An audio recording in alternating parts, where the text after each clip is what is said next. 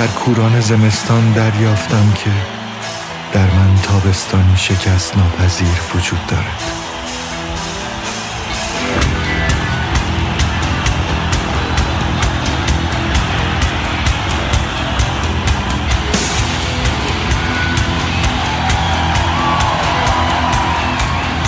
Uh, this next song is yours. We're happy to play it for you. This is how it goes.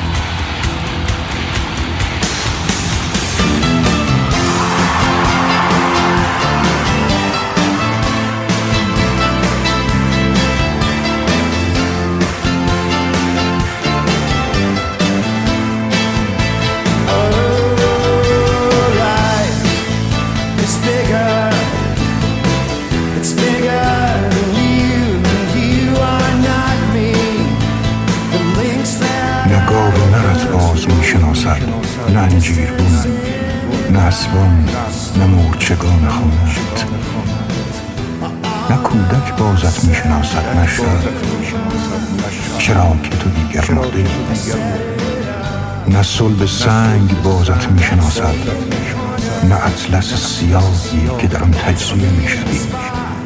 حتی خاطره خاموش تو نیز دیگر بازت نمی‌شناسد. چرا که تو دیگر مرده ای پاییز خواهد آمد. با لیسک ها با خوشه های ابر و غله های در همش. اما هیچ کس را سر آن نخواهد بود که در چشمان تو بنگرد.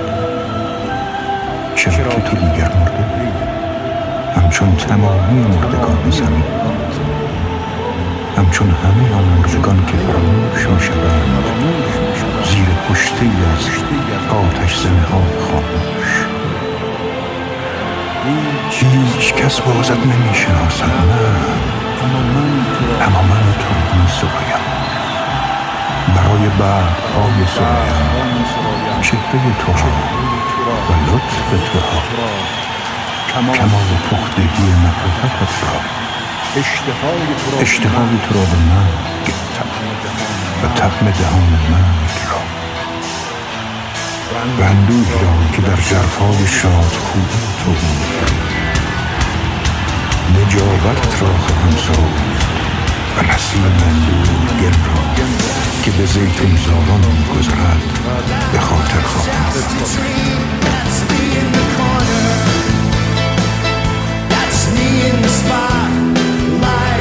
losing my religion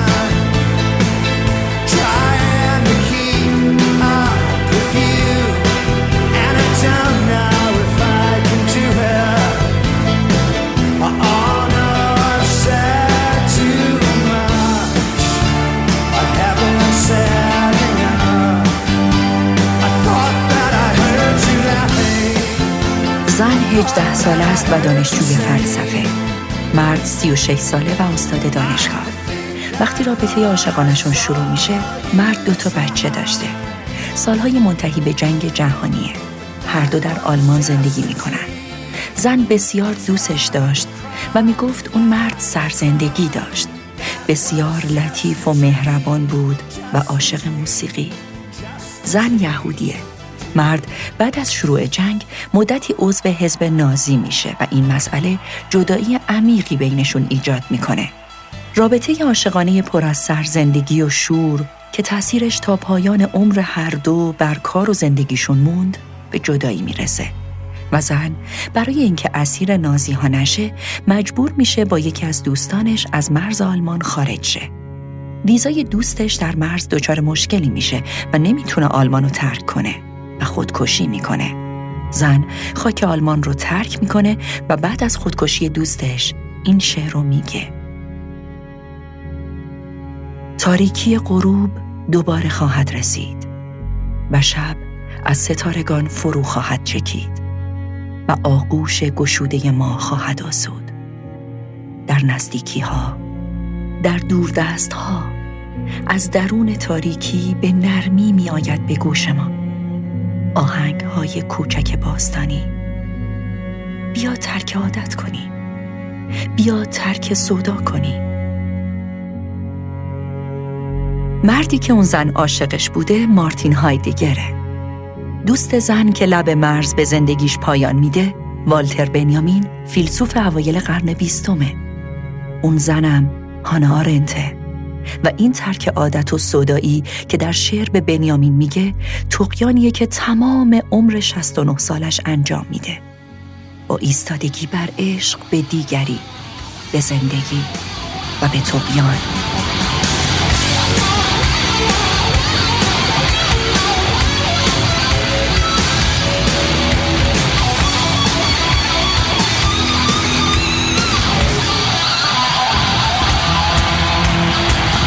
سلام.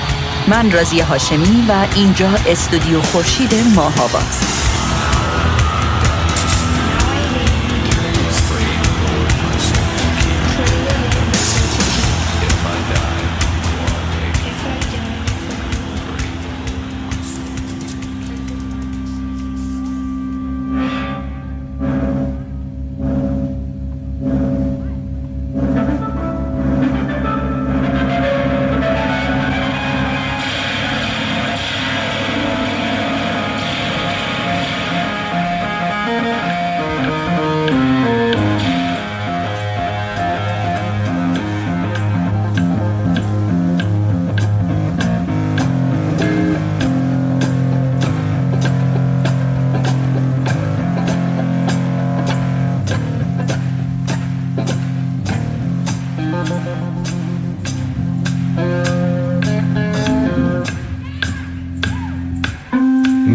16 ساله که تنها زندگی می‌کنه و در انزوای مطلقه.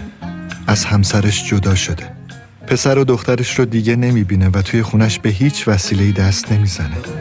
توی تمام این 15 سال حتی یه دستمال کاغذی از جاش تکون نخورده. انگار فضایی توی این جهان اشغال نمی‌کنه. همه چیز راکده. روح عینی محکوم به بقا. پونزده سال ریشتراش برقیش گوشه حمام با خورده های مو که توی شیارهاش گیر کرده. غمناک و ترسناک. شبیه خونه ارواح باورش سخته. این زندگی یه آدم واقعیه. توی کشوی میز اتاقش یه آلبوم بزرگ خانوادگیه که روش نوشته شده. این زندگی ماست. خانواده استر. آلبوم رو باز کن. هیچ عکسی توش نیست. خالیه. اون؟ یه روز از محل کارش برمیگرده و بدون اینکه متوجه باشه مدت هاست که خونش رو عوض کرده به خونه قبلی میره. ماشینش رو روبروی خونه پارک می‌کنه. میره توی خونه و بی توجه روی تخت صاحب تازه که اون شب خونه نبوده میخوابه. صبح وقتی زن صاحب خونه به خونه میاد و بیدارش می‌کنه تازه می‌فهمه دیگه اینجا زندگی نمی‌کنه. فراموشی نداره. این حواس پرتی نیست. این انزوای کامله. نه به معنی تبعید نه به معنی زندگی تو دل ماهی مثل یونس نه شبیه به راهبان سومه. به معنی کنارگیری از کل جهان زندگی و ندیدن خود. این مرد پدر پولوستره گوشه خیلی کوچیکی از زندگی واقعی یه آدم. تجربه فرساینده از زندگی. بی عشق بی اشتیاق بی تغیان سلام من آرش رستمی و این شماره 15 کتاب شنبه است.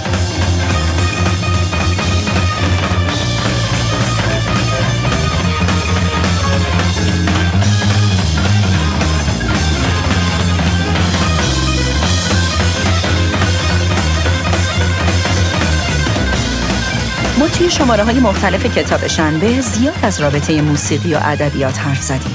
از اهمیتش و اینکه چقدر هنرمندا و نویسنده ها بهش توجه کردن. به خصوص توی این چند شماره آخر مثلا شماره ویژه زمان که از پروست گفتیم. اینکه چطور کنار هم برای ما سلیقه و جهان بینی می‌سازن و چطور باعث تغییر مسیرها شدن. و اینکه دوستان از این شماره آرش کنار منه و با هم کتابشن برای اجرا می‌کنیم. حضور آرش شبیه استعاره از پیوند موزیک و ادبیاته.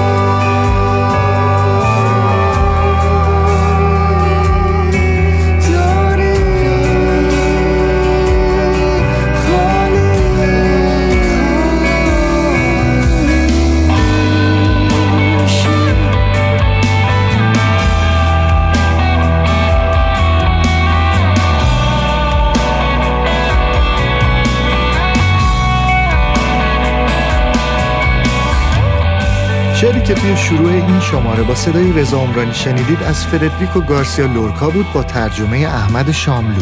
قطعای کوتاهی هم که من و آرش بین روایت های بخش دوم این شماره می‌خونیم از خاطرات پولستر انتخاب شده با ترجمه خجسته کیهان. این شماره مرور دو زندگیه. یکی در بهبوهه روسای ابتدایی قرن بیستم و یکی وقتی دوران جنگ های جهانی سر اومده. این مرور رو با این سوال شروع کردیم که توقیان چیه؟ اینکه می‌تونه از زندگی معمولی هر کدام از ما بیرون بیاد.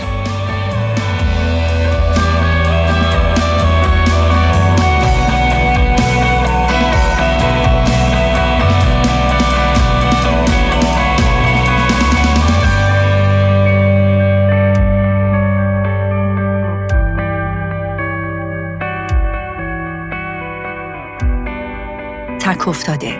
از هر سنت و قالبی گریخته. بر همه قراردادها تقیان کرده تا آخرین لحظه زندگیش سازش ناپذیره با نگاهی چند بعدی و حتی متناقض یه پوچگرا که عاشق زندگی و پایبند به روابط انسانیه و تقیان و تناقض هم از همینجا شروع میشه لوئیس بونوئل فیلمساز مکتب سورئالیسم آرامش یک مکس کوتاه در دل استراب هاست. این جمله از بونوئل و فکر می‌کنم مرور زندگیش هم همینو نشون میده. یه زندگی پرماجرا و همیشه در حال دویدن برای اینکه بتونه لحظه کوتاه آروم بگیره. یه تلخندیش شاد و شوخ طبع. بونوئل سال 1900 توی آراگون اسپانیا به دنیا میاد و خیلی از تجربه هاش وابسته بود به چیزایی که زندگی توی اون منطقه در شروع قرن 20 بهش داد. میگه اونجا تا زمان جنگ جهانی اول شبیه قرون وسطا بود. یه جامعه بسته و ایستا که هیچ تغییری رو نمیپذیرفت و شکاف طبقاتی به شدت توش عمیق بود. یه تصویر غمانگیزی میده از اون روستا که روی تمام عواطف زندگیش تاثیر گذاشت. اونجا همیشه نوای عزا از کلیساش بلند بود. همیشه فقط مرگ رو اعلام می‌کردن و ناقصا یادآور این بودن که مرگ نزدیکه. هر کسی در هر جایی که بود لحظه زندگی براش متوقف می‌شد و مجبور بود مرگ رو به یاد بیاره. اولین کسی که توی روستای آراگون ماشین می‌خره یه پیرمرده. میگه همه جا تا قبل از اون فقط درشکه می‌دیدی. اون مرد اولین مخالف سنت های کلیسا بوده و یه مادری داشته که شروع می‌کنه قوانین و سنت های دینی رو به یه شکل دیگه به مردم یاد دادن. این دو نفر سرچشمه شروع تغییرات عظیم اون روستا بودن. و یه همچین جایی با اون قواعد سرسخت با مخالفت های یه پیرزن و یه پیرمرد و یه ماشین فرو میریزه. آرش یاد اون جمله دراکولیچ افتادم. اینکه جامعه و حکومت ها همیشه کاری می‌کنن که تو فکر کنی تغییر غیر ممکنه اما از چیزایی که فکرشو نمی کنی شروع میشه. اصلا علاقش به سورئالیسم هم از چیزای عجیب غریبی میاد که توی اون منطقه توی کودکی می‌دیده. مثلا یه روز با پدرش داشته توی مزارع زیتون قدم می‌زده. بعد می‌بینن یه بوی تعفن خیلی شدیدی داره میاد. به سمتش میرن و می‌بینن لاشه یه الاغ گندیده روی چمنا افتاده. جلوتر میرن و می‌بینن تعداد زیادی جنازه حیوان توی مزرعه هست و همونجا افتادن و در حال گندیدنن. توی اون محل از روستا هیچ مرده ای رو دفن نمی‌کردن.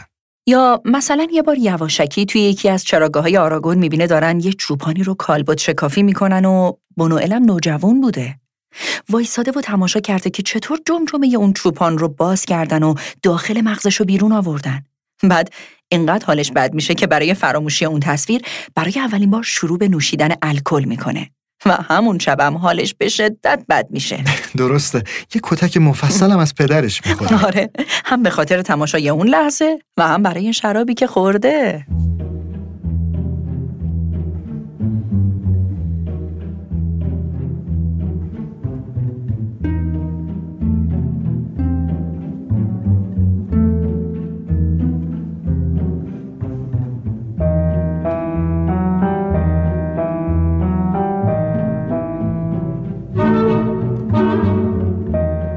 اون روستا مرگ در همه جا وجود داشت.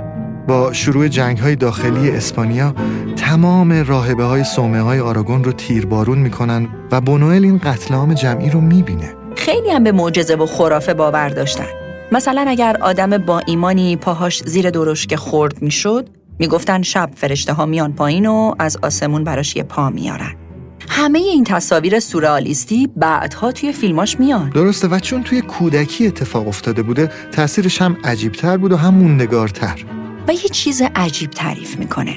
میگه در اون منطقه عشق ممنوع بود و رابطه جنسی حتی بین زن و شوهرها هم یه رابطه فاسد به حساب می اومد و من بعدها فهمیدم چرا.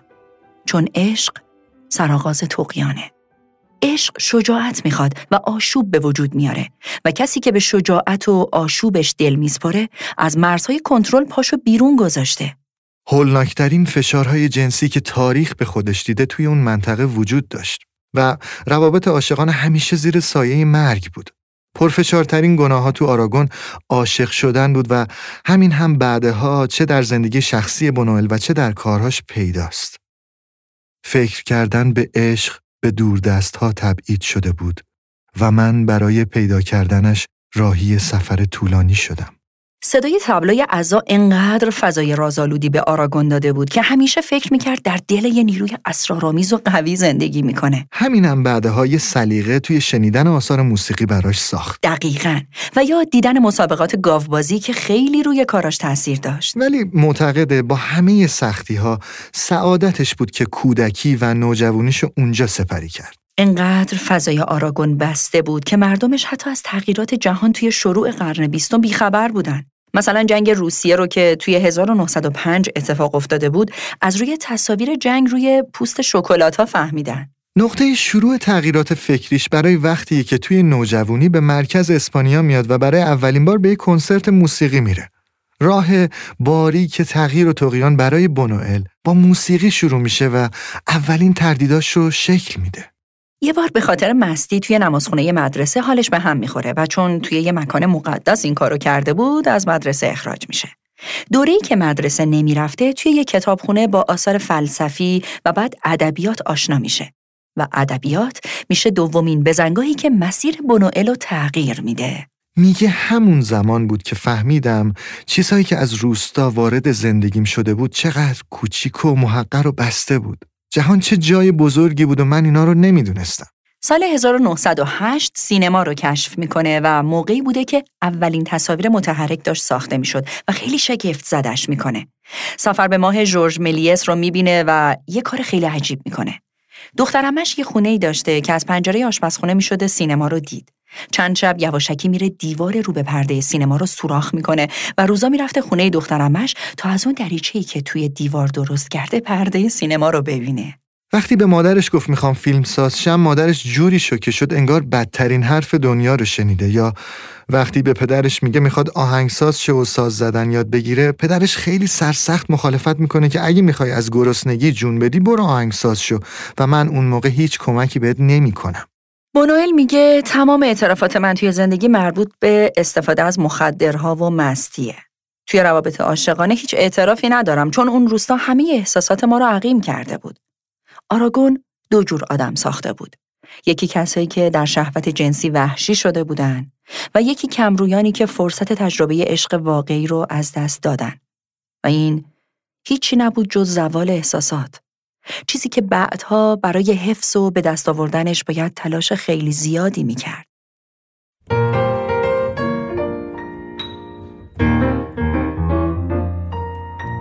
You got that thing, you got that thing, the thing that makes birds forget to sing. Yes, you got that thing, that certain thing.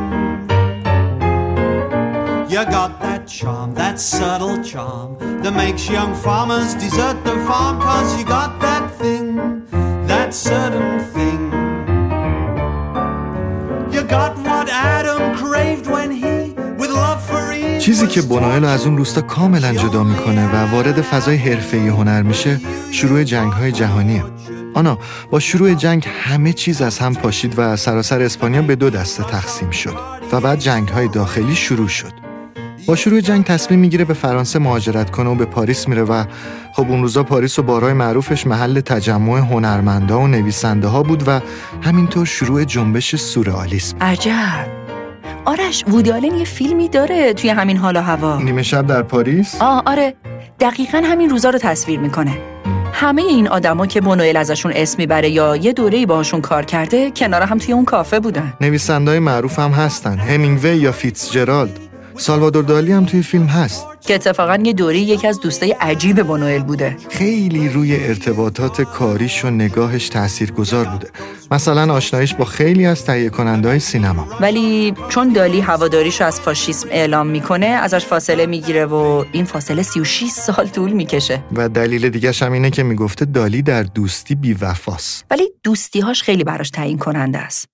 خودش هم معتقده که این ارتباطات بود که توی اون دوره از اونا آدمای جسور برای تغییر ساخت. میگه دنیا داشت به سرعت تغییر می‌کرد و خب چرا ما تغییر نکنیم؟ همون روزا با لورکا آشنا میشه که مهمترین جرقه های ادبیات رو توی ذهن شکل میده. لورکا یه شوری توی دلش داشت که روی خیلی از آدمهای دوروبرش موثر بود. با مارسل دوشان و آندره برتون هم همون روزا آشنا میشه. یکی از دلایلی که از سورئالیسم خوشش میادم چیزای عجیبیه که توی کودکی و نوجوانیش توی آراگون تجربه کرده. مثلا بچه که بود تابوت شکسته یه مومیایی رو توی قبر دیده بود. این تصویر از قبرستون روستا خیلی روش تاثیر داشت. رابطه نزدیکی هم با پدرش داشته. روزی که پدرش میمیره برای تحمل غم مرگ کنیاک زیادی می‌خوره. شب توی بالکن خونش نشسته بوده که می‌بینه شبه پدرش روبروش وایساده. از اون به بعد تپانچه پدرش رو شبا میذاشته زیر بالشش که اگه اون شبه ظاهر شد بهش شلیک کنه. بونوئل خیلی دیر می‌فهمه که میشه عشق رو جدا از پیوند ازدواج تجربه کرد. خیلی چیزای معمول زندگی رو بعد که از اسپانیا خارج میشه می‌فهمه. عاشق خواباش بوده. یکی از انگیزه هایی که به سمت سورالیسم رفتم همین عشقش به رویا و خیاله. درسته توی شماره قبلی مفصلتر راجع به سورالیسم و خیال حرف زدیم. مثلا اون تصویر معروف فیلمش که یه تکه ابر از وسط ماه رد میشه و بعد یه تیغ چشم زنی و می‌بره از خوابای خودش اومده. بعدها می‌فهمه یه روحیه ویرانگری تو خودش داره. می‌گفته من از ویران کردن یه موزه بیشتر خوشحال میشم تا از ساختنش. می‌خواسته ببینه پشت ویرانی ها چه چیز تازه‌ای می‌تونه سر در بیاره. توقیان زندگی بونوئل همینه. همین نترسیدن از خراب کردن. و می‌فهمه باید از جریانهای خوشکندیش و غیر قابل تغییر فاصله بگیره. این یکی از مهمترین تاثیرهای دالی بوده. بعدها خیلی روی تصادف تاکید می‌کنه چون معتقد ما از یه تصادف به وجود میایم و همه چیز زندگیمون بر اساس تصادف است و همین ما رو به مبارزه سخت دعوت می‌کنه. میگه منتقدای زیادی کارامو تحلیل کردن اما من فقط از تصادفا استفاده کردم.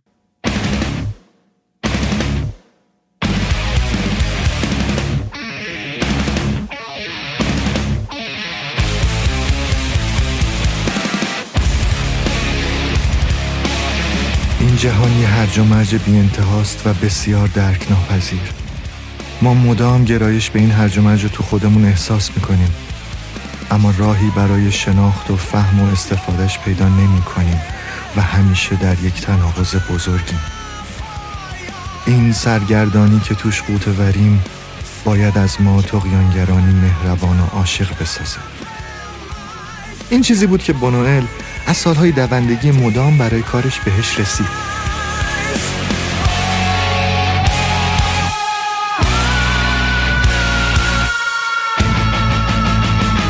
من جنون فهمیدن دارم.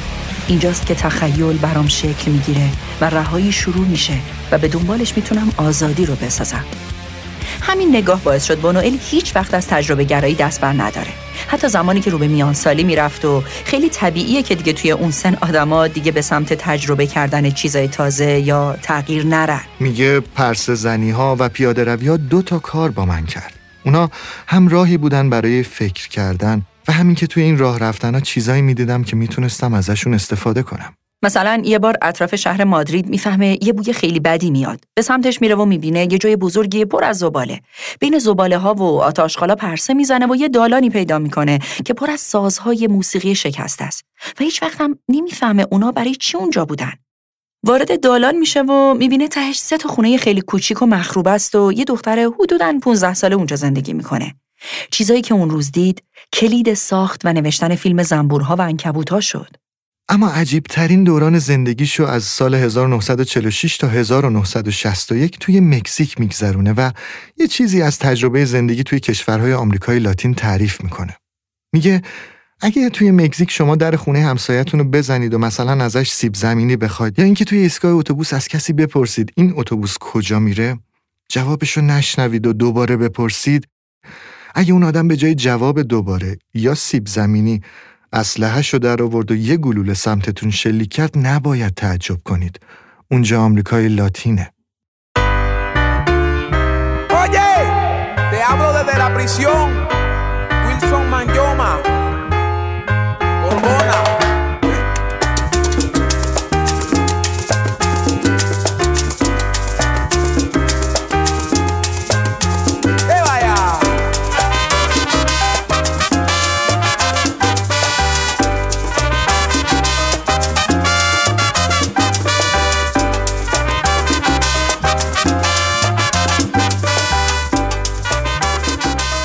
یک جانشین نبودن، تجربه گرایی با وجود بیپولی های زیاد و یک دور زندگی کولیوار همه به عشق کاری که دوست داشت یعنی فیلم سازی.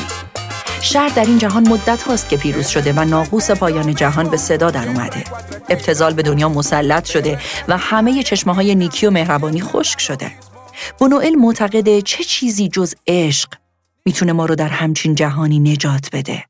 شومان، بتوون، واگنر و دبوسی از نوازندهای محبوب بونوئل بودند. موسیقی بزرگترین مخدر زندگیش بوده و بزرگترین غم زندگیش هم زمانی بود که خیلی زیاد شنواییش رو از دست داد و دیگه نتونست موسیقی گوش کنه. میگه من شوریدگی رو از موسیقی یاد گرفتم و همین شوریدگی بود که به من کمک کرد زندگی کنم و وقتی دیگه نتونستم موسیقی گوش کنم بخشی از جهانم رو از دست دادم و چیزها برام کمرنگ شد.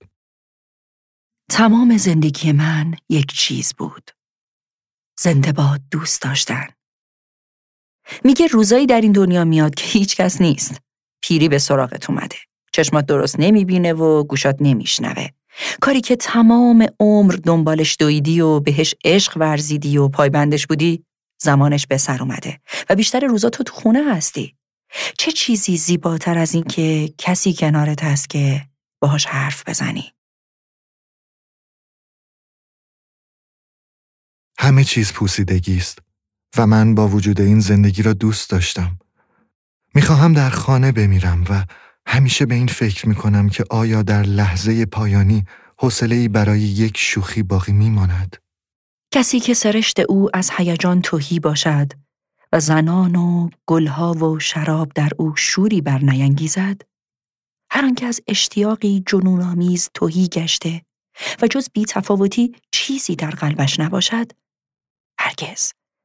هرگز فهمی از زندگی و هنر نخواهد داشت.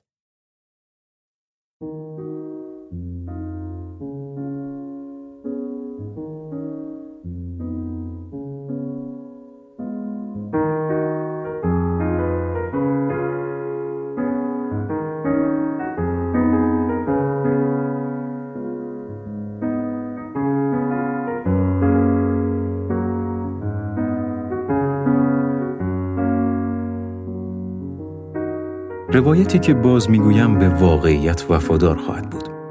یا حداقل به آنچه شخصا از واقعیت به خاطر دارم که راستش هر دو یکیست. وقایع کوتاه زمانی پیش رخ دادند. اما می‌دانم که بنا بر رسم ادبا باید جزئیاتی از داستان را به تفصیل در روایتم بگنجانم و بر برخی نکات تأکید کنم. می‌خواهم چگونگی آشناییم با اولریکا را که ندانستم نام خانوادگیش چیست و شاید هرگز هم ندانم در شهر یورک شهر دهم. ماجرا فقط یک شب و یک صبح طول کشید. بگذارید بی مقدمه بگویم که برای نخستین بار او را کنار پنجره کلیسای یورک دیدم. همان قابهای شیشهی پاک از هر تصویر که هواداران شماگل شکن کرامبل حرمتشان را نگه داشتند. ولی واقعیت این است که در تالار کوچک مهمانخانه نورسرن این که آن سوی حسار هاست با هم آشنا شدیم. چند نفر بیشتر نبودیم و او پشت به من داشت. یک نفر پیاله تعارفش کردم و نپذیرفت. گفت من فمینیستم. دلم نمی‌خواد ادای مرد رو در بیارم. از بوی توتون و مشروب بدم میاد. مایر بود خود را نکته سنج نشان دهد. و حد زدم قبلا هم این جمله را بر زبان آورده است. بعدا دانستم که عادت به خودنمایی ندارد. ولی آنچه می‌گوییم همیشه نمایانگر شخصیتمان نیست. در میان حرفهایش به این نکته اشاره کرد که دیر به موزه رسیده. اما وقتی فهمیدند نروژی است اجازه دادند وارد شود یکی از حضار اظهار داشت اولین بار نیست که نروژیا قدم به یورک می‌ذارن او گفت همینطوره. انگلستان مال ما بود و از دستش دادیم. البته اگه بشه چیزی رو مال خود دونست یا چیزی رو از دست داد. آن وقت بود که وراندازش کردم. بیتی از ویلیام بلیک از دخترانی سخن می‌گوید که از نقره لطیف یا طلای شرربارند. اما شاعر در وجود اولریکا آشتی لطافت و طلا را می‌دید. باریکندان بود و بلند بالا. خطوط چهرش موزون و چشمانش خاکستری بودند چهرش آنقدر مجذوبم نکرد که آرامش مرموزش نرم و راحت لبخند می‌زد و انگار با هر لبخند دور و دست نیافتنی می‌شد. برخلاف عادت مردمان سرزمین های شمالی که میکوشند تیرگی مات و دلگیر محیط اطرافشان را با های شاد جبران کنند، لباسی سیاه بتن داشت. انگلیسی را سلیس و دقیق حرف می‌زد و ریها را کمی کشدار و با تشدید ادا می کرد. نکته بین نیستم. اندک اندک متوجه این جزئیات شدم. ما را به هم معرفی کردند. به او گفتم در دانشگاه آندس در بوگوتا درس می دهم. بعد هم قید کردم که کلمبیایی هستم. متفکرانه پرسید کلمبیایی بودن یعنی چی؟ در جوابش گفتم نمی‌دونم. نوعی ایمان قلبیه. پذیرفت. درست مثل نروژی بودن. از صحبتهای آن شب چیز دیگری یادم نیست. فردای آن روز زود هنگام به سالن غذاخوری آمدم. از پشت شیشه پنجره دیدم که برف باریده است. زمین یخزده در روشنایی صبحگاه گم می شد. جز اولریکا هیچ کس آنجا نبود. دعوتم کرد سر میزش بنشینم. گفت دوست دارد تنهایی پیاده روی کند. یاد یکی از شوخی های شوپنهاور افتادم و جواب دادم منم همینطور. می‌تونیم دوتایی تنها به پیاده روی بریم. قدم بر برف پا نخورده گذاشتیم و از مهمانخانه دور شدیم. بنی بشری در آن حوالی نبود. پیشنهاد کردم به سمت تورگیت برویم که در سرازیری کنار رودخانه است و چند فرسخی به آنجا فاصله دارد. می‌دانم از همان موقع عاشق اولریکا بودم. دلم نمی‌خواست هیچ کس دیگری کنارم باشد. ناقافل از دور زوزه گرگی را شنیدم. هرگز صدای زوزه گرگ به گوشم نخورده است ولی مطمئنم که گرگ بود. اولیکا خم به ابرو نیاورد. لحظه بعد انگار با صدای بلند فکر کند گفت اون چند تا شمشیر مفلوکی که دیروز تو کلیسای جامعه یورک دیدم تکان دهنده تر از قایقای موزه اسلو به نظرم اومدن. راهمان از هم جدا بود. آن روز عصر اولریکا سفرش را به سوی لندن ادامه می‌داد و من هم راهی ادینبورگ می شدم. به من گفت تو آکسفورد استریت قدم به قدم راهی رو میرم که توماس دو کوینسی پیمود تا آنای گم شده شو تو بین جمعیت پیدا کنه. پاسخ دادم دو کوینسی از جستجو دست کشید. من سال هاست که همچنان در جستجوی اونم. به صدای آهسته گفت شاید بالاخره پیداش کرده باشی. دریافتم که امید بستم به رویدادی غیر منتظره خیالی باطل نیست و دست رد به سینم نخواهد خورد. بوسه ای نسارش کردم. با ملایمتی قاطع مرا پس راند و سپس گفت تو مهمانسرای تورگیت از آن تو میشم. تا اون موقع از تو می‌خوام که دست درازی نکنیم. اینطور بهتره. برای مرد مجردی که پا به سن گذاشته وعده عشق موهبتی است نامنتظر. معجزه مجاز است شرایطش را تحمیل کند. یاد ماجراهای عاشقانه در پوپایان افتادم و خاطره آن دختر تگزاسی در ذهنم جان گرفت که مانند اولریکا موطلایی و رعنا بود و محبتش را از من دریغ کرده بود. در دام خطا نیفتادم و از او نپرسیدم که آیا در دلش جایی دارم یا نه. فهمیدم که اولین مرد زندگیش نیستم و آخرینش نیز نخواهم بود. این ماجرا که چه بسا واپسین پیوند عاشقانه زندگیم بود برای دخترک این مرید پرشور و سرسخت ایبسن تنها رابطه گذرا بود در میان بسیاری روابط دیگر. دست در دست به راهمان ادامه دادیم. گفتم درست مثل رویاست و من هرگز رویا نمی بینم. اولریکا جواب داد مثل همون پادشاهی که هیچ وقت خواب ندید تا اون که ساهره ای اونو توی خکدونی بستر داد. سپس اضافه کرد خب گوش بده. حالاست که پرندهی بخونه. و لحظه بعد آوازش را شنیدم. گفتم مردم تو این سرزمین خیال می‌کنن کسی که تو آستانه مرگ باشه می‌تونه آینده رو ببینه. او گفت و من در آستانه مرگم. مبهوت به او خیره شدم. خواستم به شتاب وادارمش. بیا از بین جنگل میان بر بزنیم. زودتر به تورگیت می‌رسیم. پاسخ داد جنگل پرخطره. زیر لب نجوا کردم کاش این لحظه تا ابد ادامه داشت. اولریکا قاطعانه گفت ابد کلمه که به زبون آوردنش برای انسان ها ممنوعه. و برای آنکه از قاطعیت کلامش بکاهد از من خواست نامم را که آن را درست نشنیده بود تکرار کنم. گفتم خاویر اوتارولا. خواست تکرارش کند اما نتوانست. من هم از تلفظ نام اولریکه عاجز ماندم. لبخند زنان گفت زیگورد صدات می‌کنم. جواب دادم آره زیگوردم. تو هم برونهیلد خواهی بود.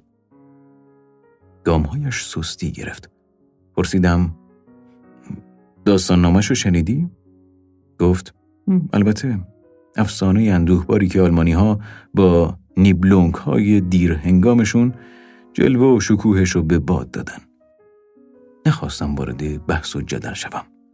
در جوابش گفتم برونهیلد طوری قدم برمیداری انگار می‌خوای شمشیری در بستر بینمون جدایی بندازه. ناگهان خود رو مقابل مهمانسرا یافتیم. هیچ تعجب نکردم که اسم این مهمانسرا هم نورسرن این بود. اولریکا فریاد زنان از بالای پاگرد گفت زوزه گرگو شنیدی؟ تو انگلستان دیگه گرگی پیدا نمیشه. عجله کن. وقتی از پلکان بالا می‌رفتم متوجه شدم که دیوارها را با کاغذ دیواری هایی به سبک ویلیام موریس پوشاندند. به رنگ سرخ تیره و با نقوش در هم تنیده میوه ها و پرنده ها. اول اولریکا وارد شد.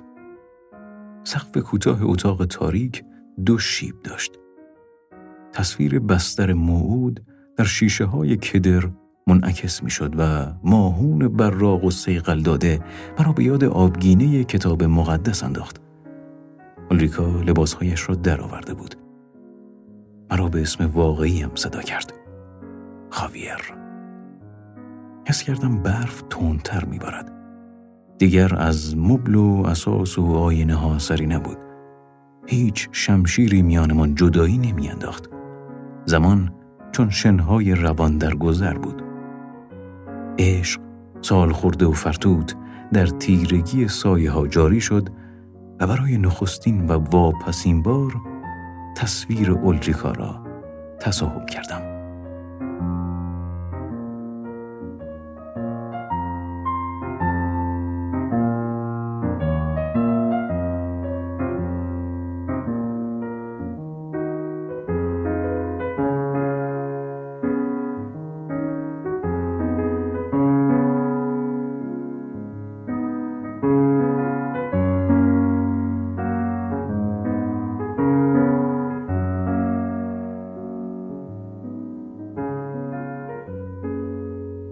داستان کوتاه اولریکا رو شنیدین نوشته خورخه لوئیس برخس با ترجمه کاوه میرعباسی و با صدای محمود هادی زاده.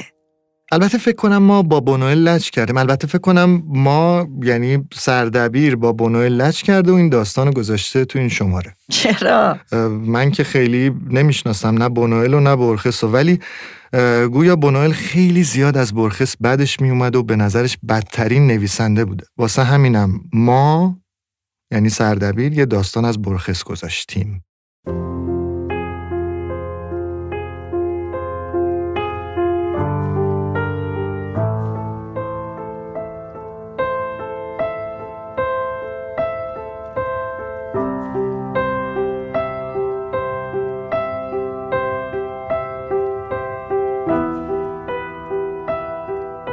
خودنگری راهی برای فهم دیگری است.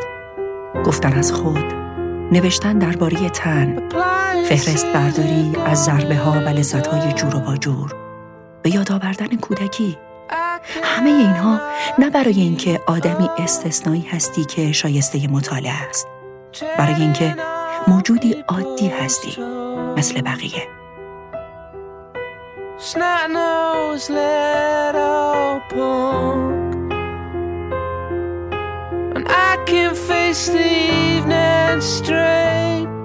شکل ساختن با ابرا وقتی رو چمنا دراز کشیدی. تصور کردن در بطری های شراب به جای رقصندگان باله. دیدن ماه تو آسمون شب و باور کردنش. دیدن ستاره ها تو کودکی شبیه حفره تو آسمون یا پولک ها تو چطور به کسی که توانایی فکر کردن داشت تبدیل شدی؟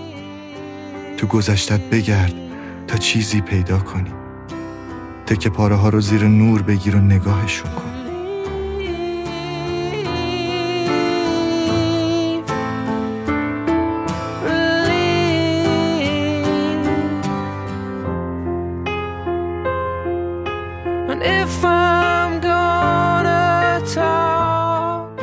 این شروع به یادآوری خاطرات پولستر نویسنده معاصر آمریکاییه.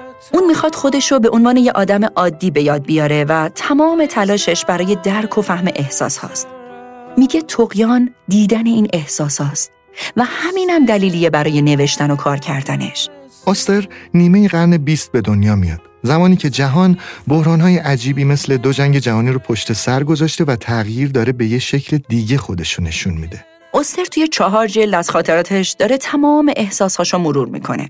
وقتی اولین بار فقیری رو کنار خیابون می‌بینه، تصاویر دوران کودکی، حرکت ابرها، دیدن سیاه پوستی برای اولین بار و غیره و غیره و چیزایی که در اون زمان براش مبهم بود و روشنی نداشت. آنا خودش خیلی زندگی نامه می‌خونه. بله مثلا ژاندارک، پاستور. از همه بیشتر زندگی آبرام لینکن رو خیلی دوست داشته. فیلمش هم ساخته شد چند سال پیش. اسپیلبرگ کارگردان بود و دنیل دیلویس هم نقش لینکن رو بازی می‌کنه. خود استر جلد اول خاطراتش به اسم اختراع انزوا رو از ماجرای یک قتل خانوادگی شروع می‌کنه. که خیلی دردسرای زیادی براش داره خانواده باش قطع ارتباط کردن. درسته تا همین الانم که 76 سالشه ادامه داره البته. اصلا دلیل یه بخش از انزوای خودش و پدرش رو همین می‌دونه. ماجرا اینه که مادر بزرگش یه شب توی آشپزخونه پدر بزرگش رو با شلیک گلوله می‌کشه. ولی اوستر برای گفتن این خاطره از روزای انزوای پدرش شروع می‌کنه که اون قتل توی این انزوا بی تاثیر نبوده.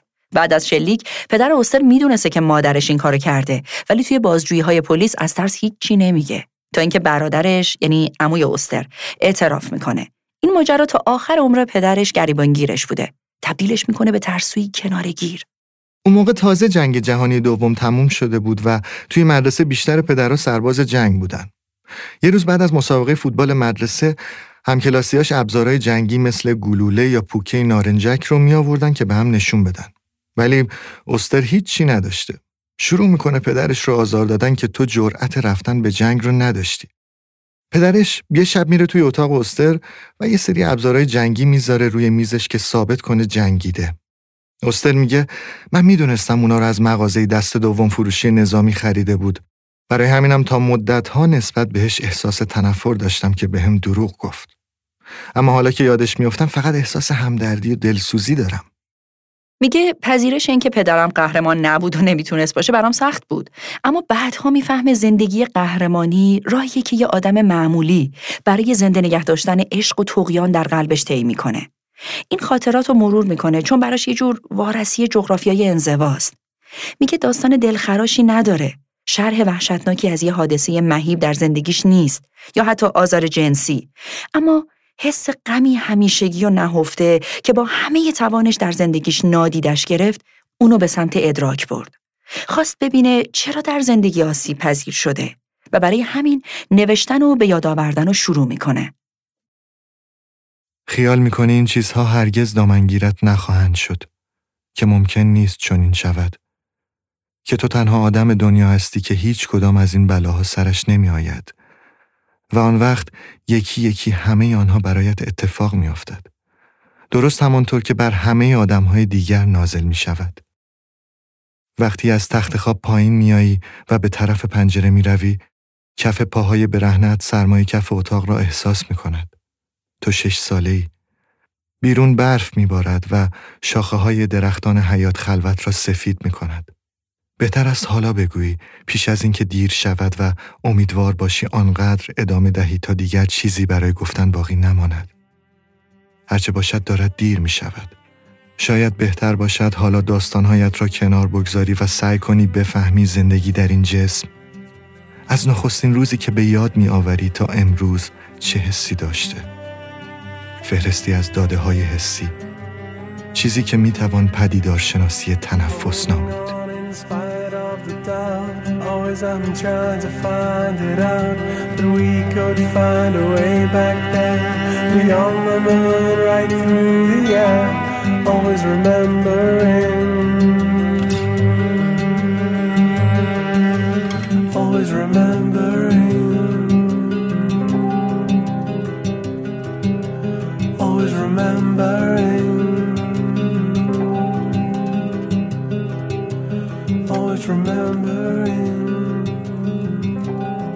پدر و مادر اوستر زندگی خیلی تلخی با هم داشتن. زندگیشون پر از سکوت های توان فرسا بود. اوستر میگه زندگی اون دوتا به من فهمون که برای عشق باید حرف زد ولی در روزهای کودکی و نوجوانی پدر و مادرش پسرشون رو تبدیل کردن به یه آدم خجالتی که همیشه سکوت می‌کرد مدتها طول کشید تا بفهمه جهانش با بقیه فرق داره و این تفاوت ارزشمنده و وقتی اینو می‌فهمه تمام تلاشش میشه اینکه خودش رو از روال عادی زندگی بیرون بکشه می‌فهمه در دنیای دیگه ای زندگی می‌کنه. می‌فهمه فرصت های کار کردن و عشق ورزیدن برای شبیه بقیه آدما نیست. محدوده. عمیقه.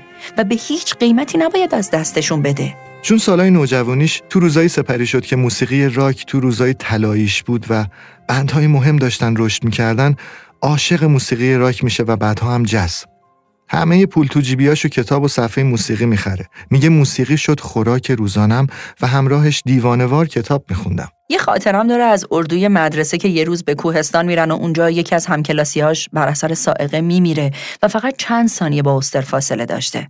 از اینجا شانس توی رماناش تبدیل به یکی از اصلی ترین مفاهیم میشه. درسته بارها هم گفته این اتفاق توی جهان بینیش خیلی موثر آره. بود. اینکه چطور یه لحظه کوتاه می‌تونه زندگی رو به مرگ تبدیل کنه. و تمام تلاشش برای این بود که توی زندگی زیادی نسبت به خودش هوشیار باشه.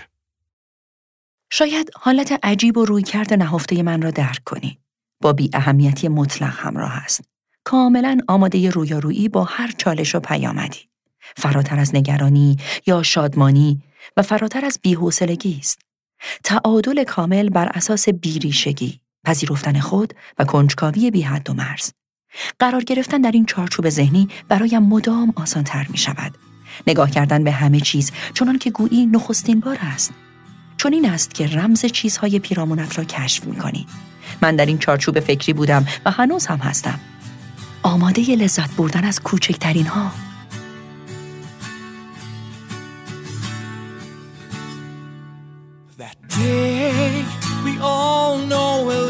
همسر اول استر لیدیا دیویس که خودش هم نویسنده است و فراز و فرودای احساسی زیادی و باش داشته بعد از 34 سال که ازش جدا شده بوده یه روز به استر زنگ می‌زنه و میگه می‌خواد یه سری نامه ها و دستنوشته هاشون رو بده به موزه نیویورک لیدیا از استر می‌خواد یه نگاهی به نامه ها بندازه که اگه چیزی هست که نمی‌خواد منتشر شه به لیدیا بگه.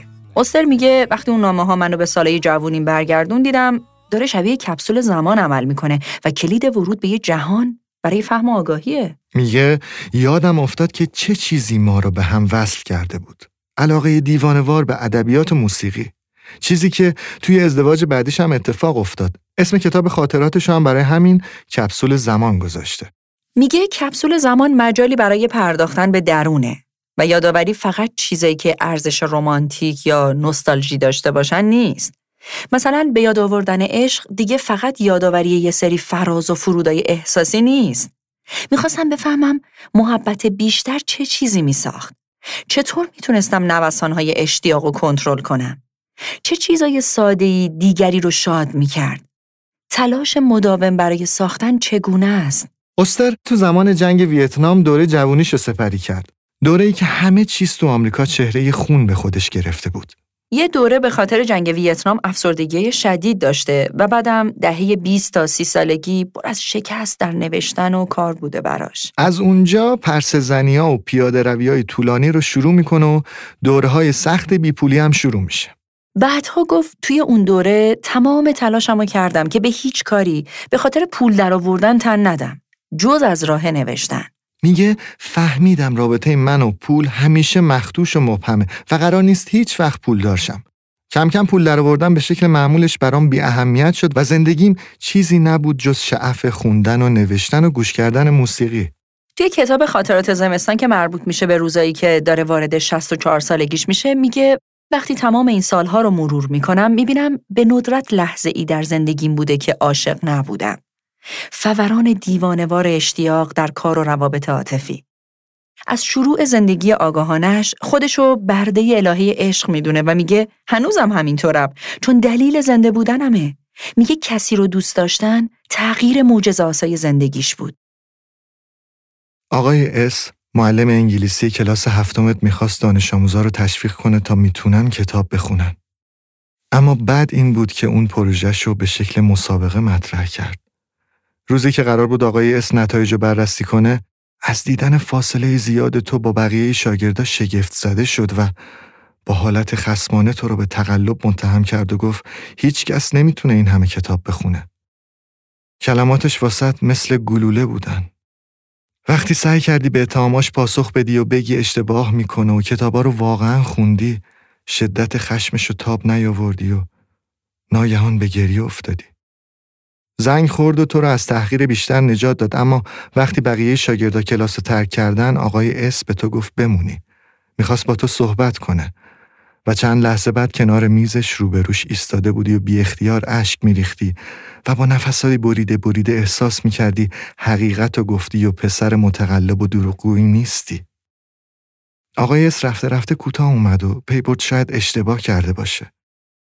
دستمالی از جیبش در آورد و به تو داد که وقتی نزدیک بینید بردی تا فین کنی و اشکات رو پاک کنی بوی دستمال تازه شسته شده به دماغت خورد و با اینکه تمیز بود چیزی ترش و تهوع آور توی اون بود. بوی شکست. بوی چیزی که زیادی استفاده شده بود.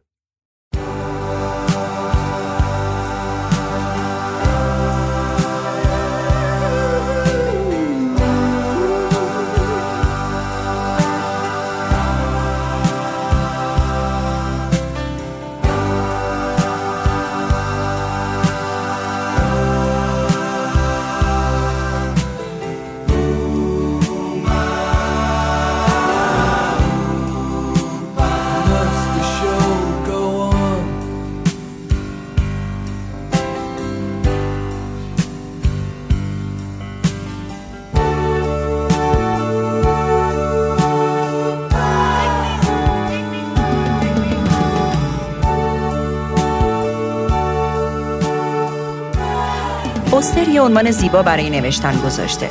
خونریزی واژه ها میگه اینا خوناییه که از زخمهای سراسر زندگی بیرون اومده و کسی که زخمی نداشته نمی‌تونه چیزی خلق کنه. معتقد به یاد آوردن خود در لحظات بیهوده به ما آگاهی تازه میده. چیزی که اغلب فراموشش می‌کنیم.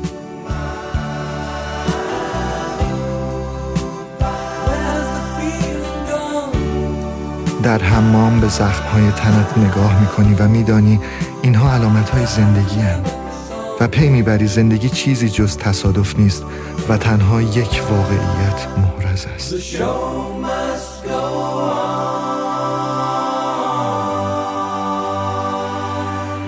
اینکه دیر یا زود تمام خواهد شد.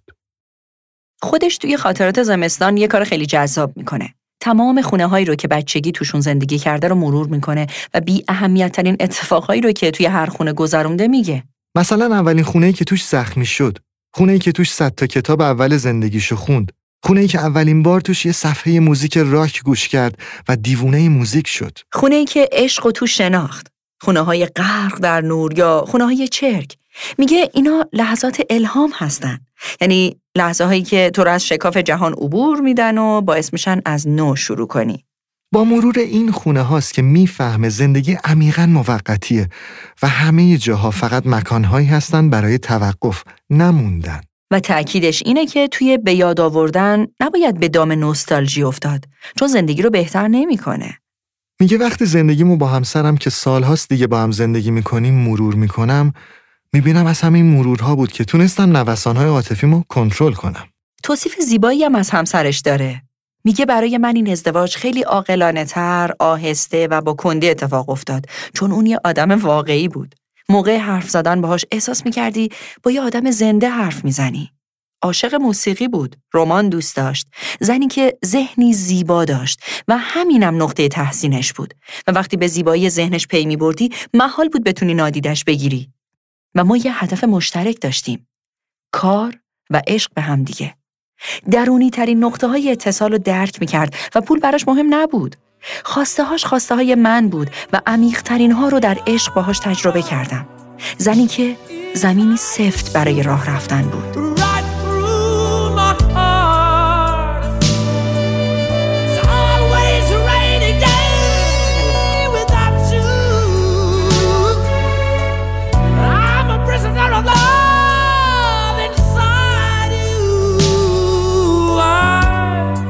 پوستر هیچ وقت نخواست به زندگی دوگانه رو بیاره. واسه همین تمام دهه 20 سالگیشو با شکست های مالی و نوشتن سپری کرد. اینکه تی اسلیوت بانکدار بود یا سلین پزشک بود استیونز توی اداره بیمه کار می‌کرد برای شبیه یه جا بند شدن بود. میگه من سرم پر از ایده بود و انرژی نوشتن نمیذاش کار دیگه ای کنم. اوستر آدمی بود که حتی وقتی می‌خواست بره سفر نمی‌دونست کجا می‌خواد بره. همینطوری هم سالها سفر رفت و بیشتر مسیرها رو هم با پای پیاده. میگه دهه 20 برام سالهای سکوت و تنهایی و پیاده روی بود. ازدواجش با همسر اولش به شکست رسید و بیپولی اونو شبیه آواره های پرسزن کرده بود. اما یه شب وقتی روی تخت دراز کشیده بود حدود ساعتهای دو شب یه اتفاق عجیبی براش میفته مواجهه خیره کننده با درون. میگه توی تاریکی شب نگاه کردم و یه آن خودم رو دیدم. و بعد ایده از یه داستان پلیسی به سرش می‌زنه و راه تازه برای نوشتن شروع میشه. استر یک کاراگاه نویس پست مدرنه. کاراگاه از داستاناش حذف شده و آدما خودشون در پی کشف و جستجو هستن و این دقیقا زندگی خودشه. دهه سی شروع نگاه تازش به نوشتنه. رمان‌های درخشانش خلق میشه و چاپ رمان‌ها شروع میشه. میگه تنها کاری که یه نویسنده بدون آسیب به جریان نویسندگیش می‌تونه انجام بده ویراستاری بود که من توی اون دوران شروع به ویرایشم کردم. همسر دوم مادرش هم رفیق خیلی خوبی براش بوده و توی اون روزا خیلی بهش امید میده و کمکش می‌کنه. تعریف می‌کنه که یکی از زیبایی های اون مرد مهربونیش بود. غمای آدم رو تبدیل به امید می‌کرد. استر برای نوشتن رمانای پلیسی این سوالها به سرش می‌زنه. اینکه چرا قاتل خودکشی نکنه؟ چرا شخصیت اصلی نمیره؟ چرا کاراگاه توی داستان کاراگاهی وجود داره؟ دقیقا همون نگاهی که توی خاطراتش به زندگی داره توی داستاناش هم هست و همینم از تمام قصای پلیسی که تا به حال خوندیم متفاوتش کرده. و جوابش به این سوالا شیوه جدیدی از داستانهای پلیسی رو با نگاه انسانی شکل داد. در جستجوی حقیقت برای نامنتظره ها آماده باش. چرا که یافتنش دشوار است و وقتی میابیش حیرت آور است. یک روز زندگی هست و بعد ناگهان مرگ از راه می‌رسد. آدمی آه کوچکی سر می دهد، فرو می رود توی صندلیاش و مرگ ظاهر می شود. هیچ چیز برایمان باقی نمی ماند مگر مرگ. توقف زندگی. توقفی که هر آن ممکن است پیش بیاید. برای همین تفکر میگه من دیدم تقیان به پای عشقی ایستادنه. به رغم آشفتگی ها و پریشانی های مدام بسیار تلاش کردم تا بنویسم. حالا که به اون روزا نگاه می‌کنم خودم رو چند پاره می‌بینم که داشتم تو چند جبهه میجنگیدم و همه اینا تلاشی بیوقفه برای نگه داشتن شور در قلبم بود. عدسه کردن، خندیدن، خمیازه کشیدن و گریستن، آروق زدن و صرفه کردن، خاراندن گوشایت، مالیدن چشمانت، فین کردن، گلو صاف کردن، لب جویدن، زبان زدن به پشت دندانهای پایین، لرزیدن، سکسکه کردن، پاک کردن عرق پیشانی، دست کشیدن به موهایت. چند بار این کارها را انجام داده ای؟ چند بار آسیب دیدن انگشتان دست و پا و ضربه به سر. چند بار سکندری خوردن، لغزیدن و به زمین افتادن.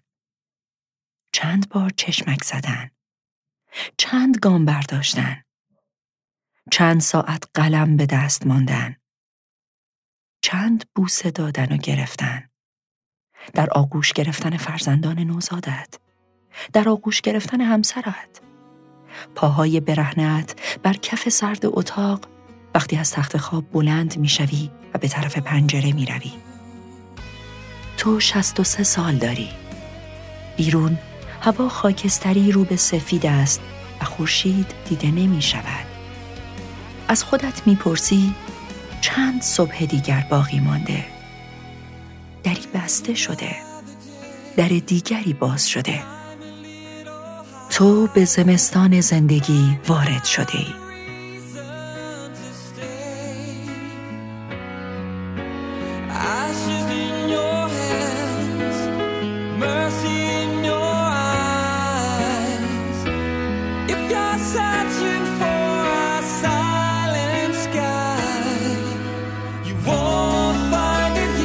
این شماره 15 کتاب شنبه بود که شنیدید.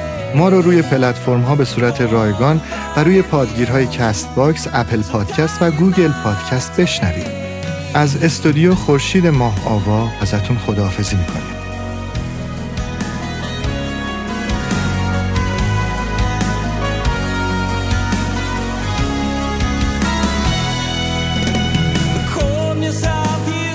نفس ما دود است و کلام ما چون برق جرقه‌ای که از قلبمان می جهد. چون مرگ فرا رسد جسم ما در دم به خاکستر بدل می شود و از روحمان جز شمیمی باقی نمی ماند. کارهای ما به سرعت از یادها می رود. ناممان به زودی فراموش می شود. حیات ما چون تکه ابری زیر پرتوی آفتاب زوب می شود و مانند مه در گرمای خورشید محو می شود. پس چه چیزی زیباتر از این که عشق را پاس بدانیم.